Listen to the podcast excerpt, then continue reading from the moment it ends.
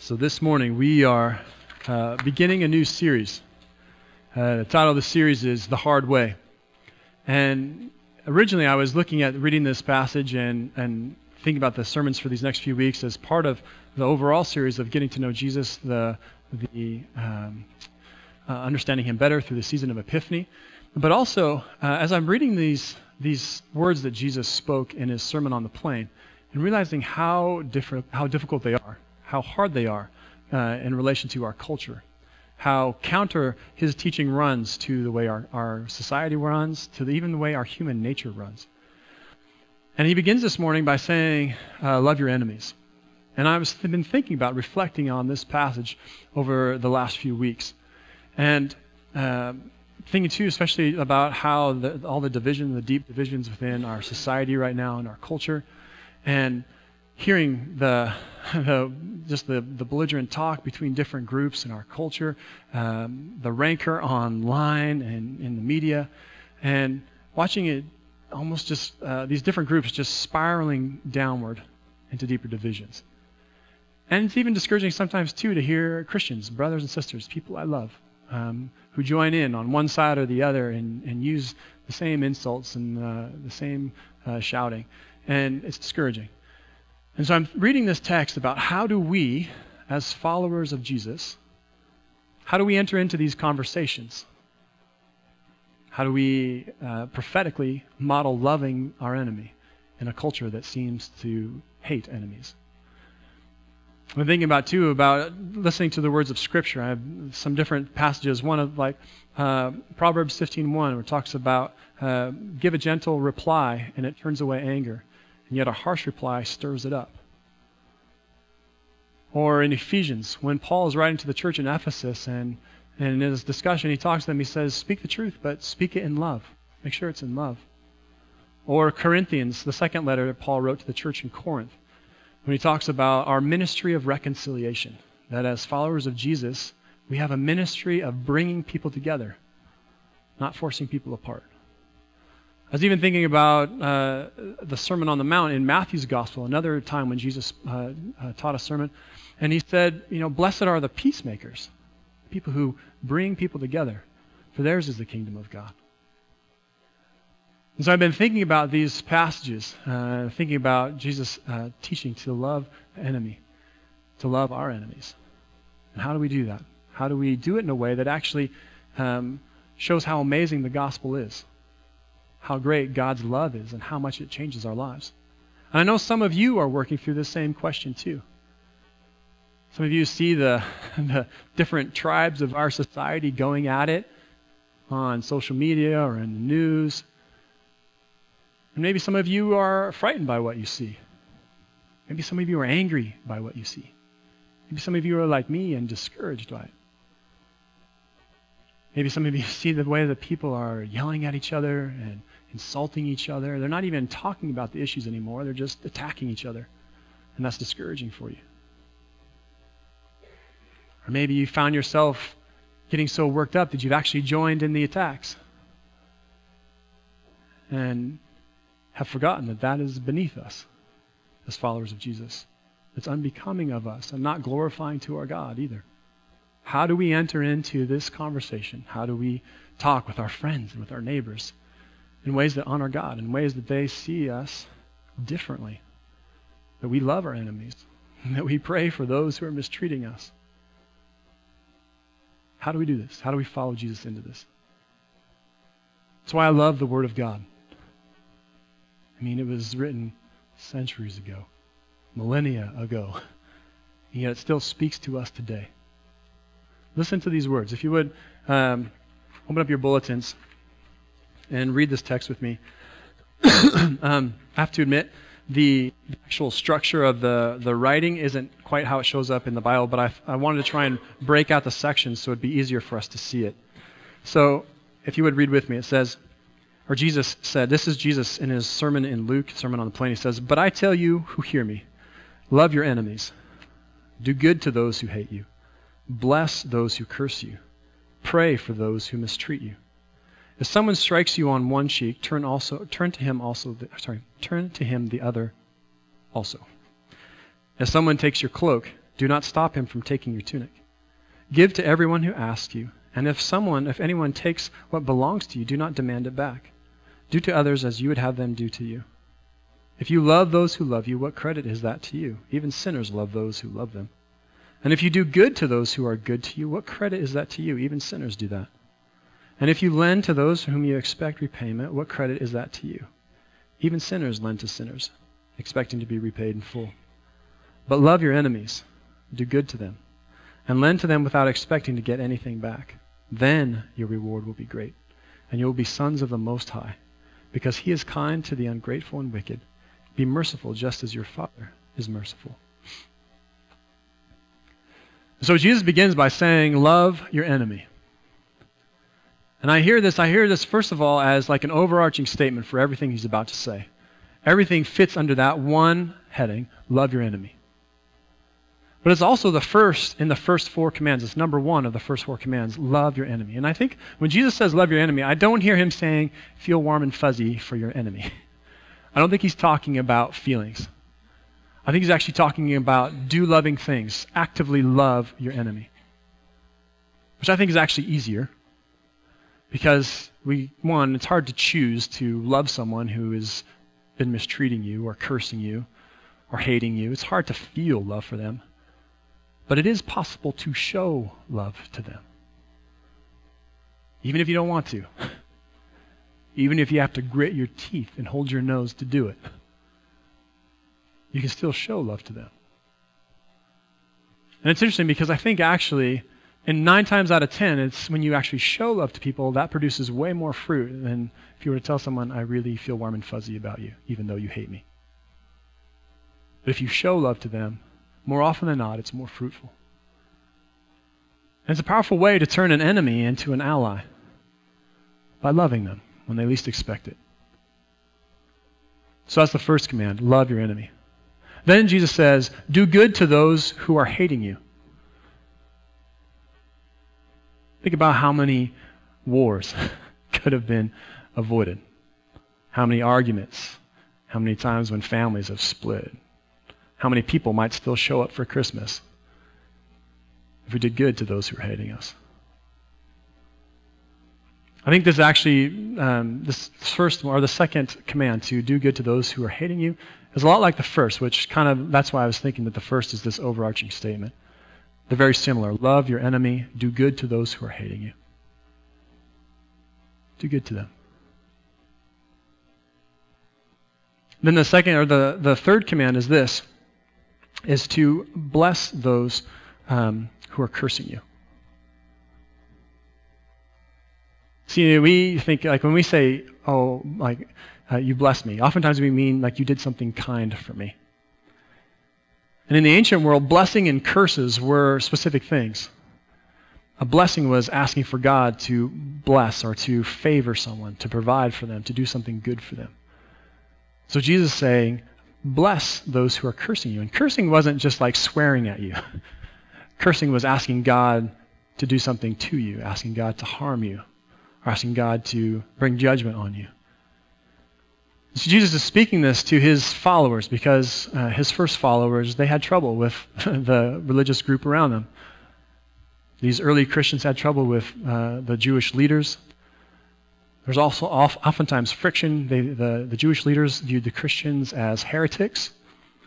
And so they would do all sorts of things. They would throw them out of their family. They would throw them out of the synagogue. They would even curse them. May the Lord um, destroy you because you are a heretic. And Jesus says when they do this, don't return curse for curse, but actually bless them. Ask for the Lord's blessing over them. That's the third command. The fourth command Jesus gives is to, um, to pray for those who are mistreating you, which is powerful stuff as I started to realize or I started to think about it. How powerful this is to pray for those.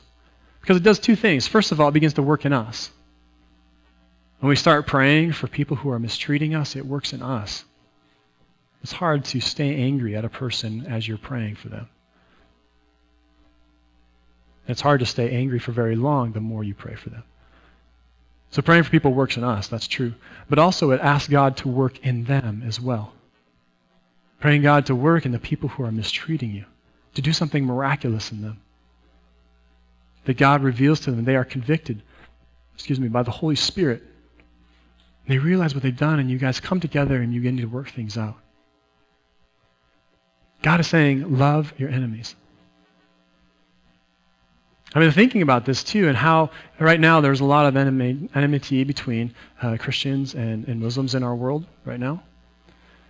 And there are people, for example, who hate us because we are Christians. There are people who hate us because of the fact that we live in Canada and we have so much. How much longer would they hate us if we were doing good things to them? If we were doing good for them? I was thinking about this, and there's a couple things I've over the last year. One is uh, there was a, a Covenant Church, uh, the Kensington Commons Church, uh, supported a, a refugee family from Syria. And I don't know what that family thought of Christians before they came. And I don't know what they think of Christian families right now or Christians right now that they've been supported.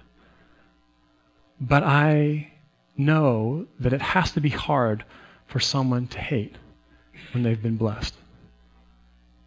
It has to be hard when they come to Calgary and this church, these Christians who've never met them before in their life, support them and bless them. I also think about the hundreds of Christians uh, in this church in Germany, actually. Uh, talking about this church that had tripled in size and then quadrupled in size as they were blessing uh, immigrants, um, refugees who were moving into their community. And the church began to help them and to care for them. And a few of the immigrants started coming. Most of them were Muslim. And they began to hear this good news for the first time of who Jesus is. And they were converted. They, they left their uh, Islam behind and they started following Jesus.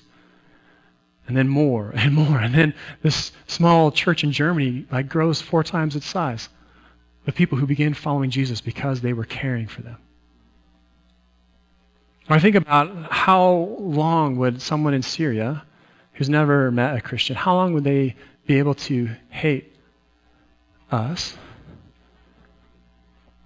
when they're receiving aid from, play, from organizations like World Vision that we support, and these, these organizations that bring food and water and clothes and, and care for them? It's hard to hate someone when they're doing good to you. And so I hear Jesus saying, Love your enemies. Do good to those who hate you. Bless those who curse you. And pray for those who mistreat you. So that's the general thing, these four commands. And they are commands. In the Greek, it's not a descriptive thing. He's saying, do this. And then he gets more specific. So he gives these general, these four general things, but then he gets more specific. And he says, when someone hits you on one cheek, turn the other cheek to them. Now, I have to admit, I've had trouble with this most of my life. You know, is Jesus saying, always be a pacifist? If someone's attacking you, do you just stand there and let them? Um, I've had trouble with that. It's been difficult for me. You know, it's hard for me to think that I'm supposed to take it if someone starts attacking me. And, and actually, um, Tracy and I were talking about just a few weeks ago um, about how do we do that especially like with our sons are bullied in the playground at school. And as I'm reading this passage, uh, one, I'm realizing that Jesus is talking about something specifically here. Uh, in the ancient world, you'd get an argument and you'd get heated, and and it was talked about a slap with the back of the hand across the face. Uh, as one, as a way you're totally frustrated, something you do when you're frustrated, but also as a way to humiliate the one that you are arguing with. Okay, so um, I, hear, I realize that Jesus is talking about a specific thing, about an argument that gets heated, and one tries to humiliate the other by hitting, uh, by slapping him across the face.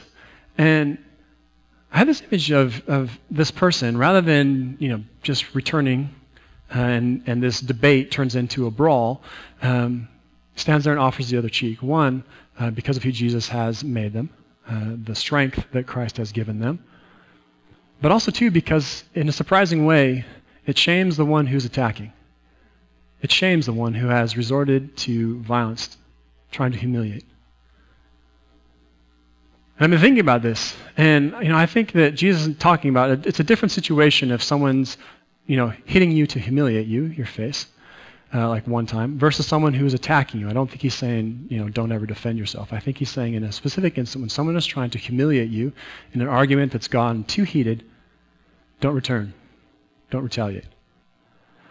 And I was also thinking, you know, this month, um, uh, thinking about um, uh, Pastor Martin Luther King and and the the ministry that he had, the movement that he led in the 60s, and his um, constant advocacy for nonviolent resistance.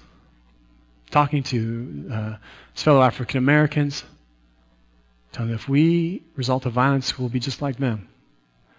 But if we stay with nonviolence, if we match their violence or their attacks with our suffering, things will change. And when they do change, we'll be able to come together. But if we do it by violence, we might win, but we'll never be able to be reconciled. So this has huge implications, not just for us personally, but for us as a society as well. So Jesus says, if someone hits you on one side of the face, turn to them the other. I told you it was the hard way, right? And he says, if someone takes your coat or your overshirt, don't keep your undershirt from them either. And this one is, uh, I wonder if this one has something, uh, some of the distance between our two cultures, between ancient uh, Israel and modern day Canada. But I hear Jesus saying, you know, someone takes, like, maybe put it into modern language, if someone comes and mugs you for your wallet, it's okay if they take your watch too. Your life is worth more than the stuff. Your life is worth more than the stuff. Your faith in Jesus is worth more than the stuff. And then finally he says, if someone asks from you, give. Be generous. Not only does it help them, it's good for us. Not to hold on too tightly to our own things. And then he summarizes by saying, Do unto others as you've had them do unto you. The golden rule, the famous rule that Christians and non Christians alike all love. Now, hear this as Jesus not just saying, Don't irritate people. You know, don't irritate because you don't like to be irritated or leave people alone because you like to be left alone. I actually hear him saying, talking about the positive of bless others because we all like to be blessed. Do good for others because we love it when people do good for us. So, not just don't offend anyone, but actually be a blessing to people. So, these three specific things that get at this, the four larger commands to love your enemy, to do good, to bless, and to pray for. So then, so you're with me? You see the in your your uh, passage here the first two paragraphs. Now we're on the third one where Jesus comes at it from another angle. he says, "If you love those who love you, what credit is that? Even sinners do that. Even criminals do that. If you do good to those who do good to you, what credit is that? Even sinners do that. How remarkable is that?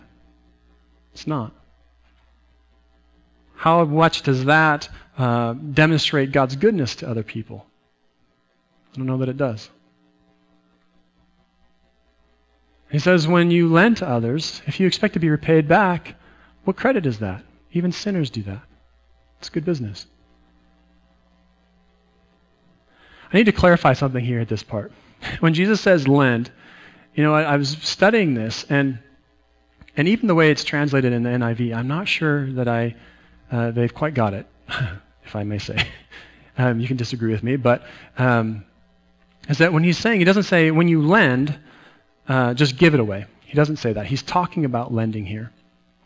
And so um, I think what Jesus is getting at is oftentimes in the ancient world, what you would do is you would lend, and then you would make sure that people know that they owed you a favor. Now, in in the, um, in Judaism, it was forbidden in the Torah to um, to charge interest of fellow Jews. So he's not talking about interest here. That wasn't that really wasn't even part of the question. What I think what Jesus is saying here is when you lend to people, don't hold it over their head like they owe you one now. I mean that was part of culture. You lend money to someone and then you did them a favor, they owed you a favor whatever. Maybe it would be lending again some other day, or maybe it would be something totally different. What Jesus is saying here is when you lend, lend to be helpful. lend to help them. Not to hold it over their head. Leave them some dignity. Dignity. Don't hold it over their head. They don't owe you one now. And then Jesus gathers this all together in a conclusion. He says, Love your enemy.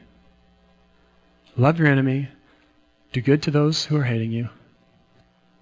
And lend without expecting anything in return, without expecting them to owe you one. Then you'll have great reward in heaven. Then your reward will be great. And he shifts our attention from what we tend to focus on, how we're making our way in this world. He says, look beyond the reality of things, look beyond the, the appearance of things to the reality of things. Look beyond just this time to the eternal time, to time with him, and our reward there. He says, and then you will be called children of God. Then you will be truly children of God. Following your Father. Because think about it. While we were still sinners, Christ died for us. Paul wrote those words to the church in Rome. And so that even while we were enemies with God, Christ shed his blood so that we would be reconciled. And if this is what God our Father does, as we are we as his children, this is who we are to be too. This is our example. To love our enemies. So I've been thinking some about how do we work this out in our lives?